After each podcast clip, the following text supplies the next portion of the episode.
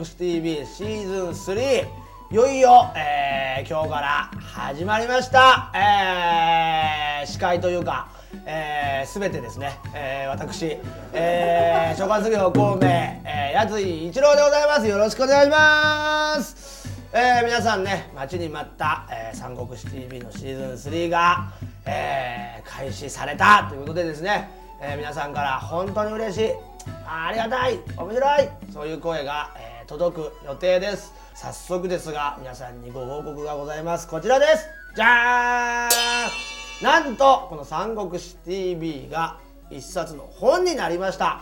エレキコミックのやつ一郎の三国志くんというですね本が今日6月22日全国書店で発売になりました。素晴らしいですね。表紙フルカラーそしてこの何ですかこのツルツル。ツルツルです。ね。いくらだと思います皆さん？8万円。8万円じゃないのか？8万円じゃないか？8万円じゃないか？いやいやいや8万円じゃないですよ皆さん。なんとこれ。1000円です。じゃじゃーん！安いよ。安い安い。安い、えーそういうふうにですね皆さん今つぶやいてると思います。これ1000円で、えー発売になりました。もう買った方がいいと思います、えー内容の方はですね、えーこの内この番組の内容です。見てください。三国志検定の赤壁の、えー合格書こちらの方を持ってまいりました、えー英検にしますと大体4級ぐらいのですね、えー難しさと考えてください。それを持ってる私ですから。ね。英検4級を持ってる僕があ喋るわけです。なので安心していただきたいと思います。さあそれでは今回の部署を紹介しましょう。こちらでございます。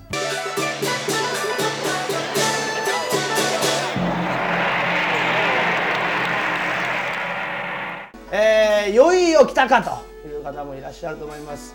まあ言わずもがな私がこれ諸葛亮孔明の格好ですから、えー皆さんもご存知だと思いますがこの諸葛亮孔明について、えー今回は語るっていうところに、えーこの番組の、えー寿命もそろそろかそういうふうに思う方もいらっしゃるかもしれませんがそういうわけじゃございません。それでは年表の方を見ていきたいと思います。諸葛亮181年に、えー誕生しております。海沿いの近く、えー上海とかまああの辺なのかもうちょっと上かな、うん、その辺にで生まれたんですよ。でその時にですね、えー曹操が、えーそこで大量虐殺をしました。で、えー全部燃やされまして、えー逃げて逃げて中国の真ん中あたり、えー慶州という場所に逃げてきたわけですけどそこでですね、えー青春時代を過ごしまして伏流か法数を手に入れたら天下を取れるというふうにですね、えー人物評をされたほどみんな、まあ、知る人ぞ知るというかあいつはすごいぞと。あいつを仲間にしたやつが天下を取るなと噂されるほどの天才としてですね、えーずっとまああの野にいたわけです。そこにですねその噂を聞きつけた劉備がですね、えー自分の軍師になってくれないかということでやってきましてもう汚い家ですよ。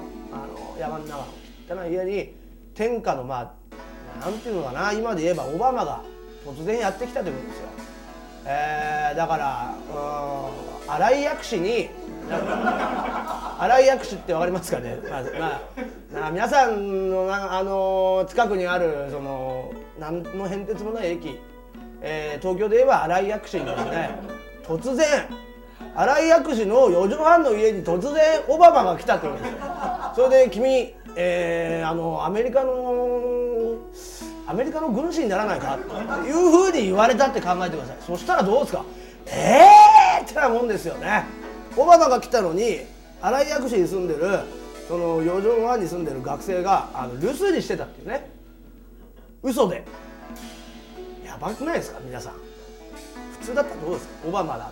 自分がオバマぐらいのレベルもういいやってなりませんかね。あんなクソ学生。いらねえよってなるんですけど劉備はそこがまあ偉いんですよね。また今度は2回目行くわけです劉備今度はいるっていう日に行ったんですよ。そしたらこれいないんですよ。えー、ってなもんですよ。2回目ですからね。アメリカからオバマが来てまた荒井薬師に来たんですよ。そしたらまた学生はいないって言うんですよ。その約束の時間に行ったのに。はっていうことですよ。もういい加減にしろと。なるんですが劉備は、えー、部下たちが怒ってたのを抑えて「いや先生がいないんでもう一回出直します」って言ってまた帰る。でかいですよね劉備ね。でまた3回目です。3回目に行ったらですね今度ねこの学生寝てるんですよ。信じられませんよ。オバマが来てんのに。4畳半で。寝てるんです。見えてるでしょうね。もう寝てるとこ4畳半ですから。起こしましょうかとか言うんですけど起こさないでいいよ。先生疲れてんだ。っていうことでね待つんです劉備で起きたところで話してですねこれだけ、えー、自分のことを、えー、買ってくれてしかもその度量を見込んでですね諸葛亮が劉備の仲間になると。これを、えー、三回礼と言います。3回言って礼を尽くして仲間にするというですね。そうして仲間になった、えー、諸葛亮がいきなり活躍するのが208年の関の戦い、えー、214年、えー、劉将を降伏させて職を取って劉備を奇襲の僕にすると。劉備はですね何しろよく見えてません。将来のこと。何しろ天下取りたいんですよね。と劉備は言います。じゃあ諸葛亮がは？何のアイデアもありませんよ。ただ夢だけあるっていうね。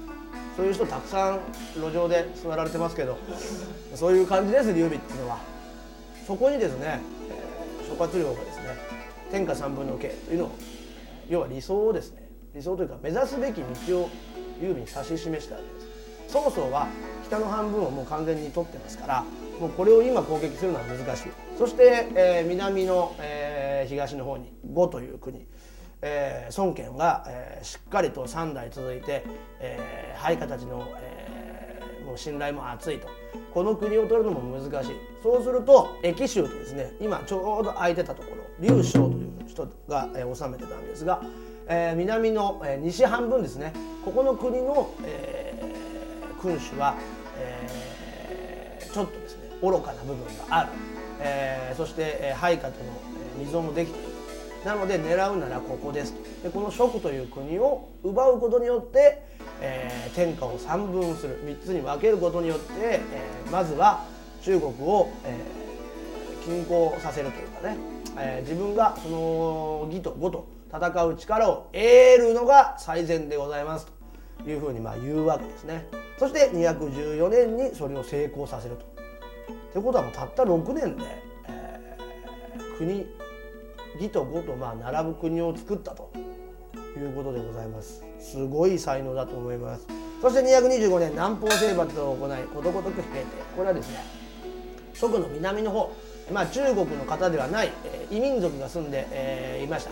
その異民族たちが力を持って、えー、蜀の、えー、国境を結構攻めたりしてたわけですね。南蛮の方に孟獲という男がいましてこいつが、えーまあ、君主らしいものだったんですがこいつを平定させるのに何回も捕まえて逃がすという方法を使います基本的に、えー、戦争をあまりしたことないんで諸葛亮の策略にいちいちはまるんですね。そのために捕まりますだけど諸葛亮はですね、えー、そのためにその孟獲という、えー、南蛮の君主を逃がします。そのためにですね孟獲がバカだなあいつ諸葛亮は。でまた攻める。でまた逃がす。また攻める。また逃がすと。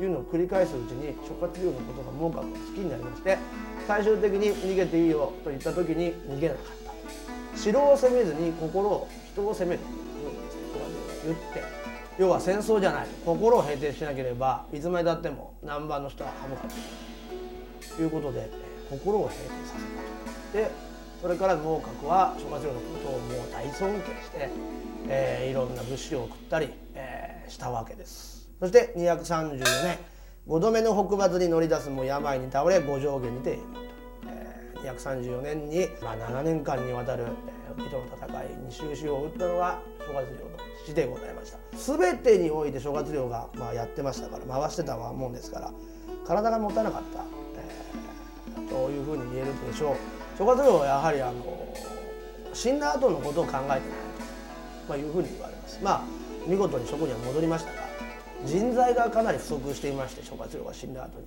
職はもうちょっと人材不足が深刻だったというところで諸葛亮がですねそれを怠ったんじゃないかということが結構言われるんですがやはりこれだけやってたら無理だろうって今僕は思いますね。なので諸葛亮に、えー、対して否定的な意見を言う人を僕は、えー、あまり快く思わないそういうふうに最後言っておきたいと思います。以上諸葛亮孔明の人生でございました。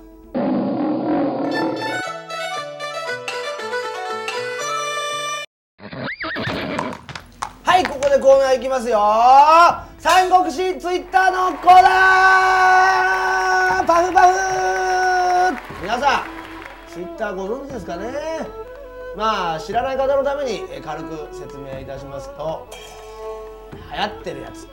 ですかねあれさ。つぶやき。まあつぶやきって言われてもよくわかんないですよね。140文字以内のあまあ短い文章を、まあ、つぶやくっていうか書ける、まあ、うん流行ってるやつです、えー、ということでですね3個の例。結構長い尺で僕喋ったと思いますけど。これもツイッターで、えー、もしつぶやいたとしたらもうあっという間です「留守ナウ」まあ、そうですね。これ劉備がつぶやいてます。留守ナウですまずは。で、えー、まあ何日後ですかね。何日後かワンデイアゴーとかじゃないですかね、うん、留守ナウですねまた。2回って留守ですで3回目で、えー、諸葛亮いたナウで4番目で食なう。まあこれで大体諸葛亮の今日僕が喋った人生全て入ってるっていう。ツイッターって便利ですよね。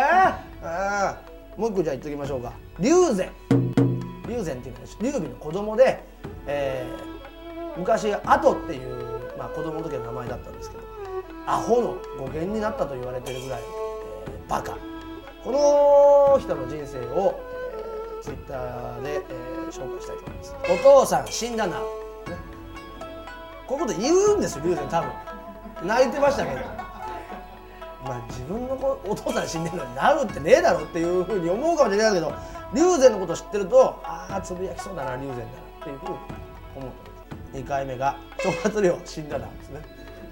まあ頼り切ってますから基本的に。で、えー、3番目で義に負けた捕虜なう多分銀に送られてる時に捕虜なう打ってますよね。何にも戦わないであの龍禅を降伏しましたからね。敵がいる降参って言った男ですからまずマジでこれ言いますよ龍禅。捕虜なうってね。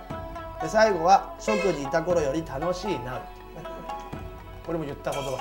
龍禅を殺すと今度はものすごい人数の蜀の来るあの配下たちに恨まれますからものすごくまあ待遇が良かったんです義に行って。でそこでですねある時まあ祝宴というかねあのお酒飲んでたんですよ龍禅つってでそしたらあの気使ってね龍禅さん。でこうやって飲んでると蜀にいた頃を思い出して懐かしいんじゃないですかって、ね、あの故郷に帰りたいんじゃないですかっていうようなことを言ったわけです。そしたら龍禅が「あいや全然そんなことないよな。蜀なんて本当好きじゃなかったもんな。うん。今の方がね全然楽しいです」って言ったんですね。それを聞いて義の人たちが「こっちゃダメだ。遅かれ早かれ」っていうふうにっていう、まあ、シーンがあるだからその時ですよねつぶやいた蜀のいた頃より楽しいな。このようにですねあの武将がつぶやいたらこんなんかな。想像すると楽しいと思います。以上、えー、三国志ツイッターのコーナーでした。はいというわけで「えー、三国志 TV、えー、シーズン3」えー、第1回諸葛亮孔明の、えー、回でございました、えー、皆さん諸葛亮は本当にですね、えー、人生の参考になるような、え、人間でございますので、え、これを機により深く勉強していただきたいと思います。そして、え、ここでですね、え、皆さん告知というかですね皆さんと楽しめるイベントの、え、ご案内をしたいと思います。なんと6月の28日、え、月曜日。土平日でございます、えー、エレキコミックやつ一郎の三国志くん発売記念トークショーを、えー、阿佐ヶ谷、えー、ロフト、えー、阿佐ヶ谷ロフトプラスワンですかね。そこで行います。さらにですね書店イベントを行います。詳しくはこちらをご覧ください。諸葛亮孔明こと八津一郎でした。ありがとうございました。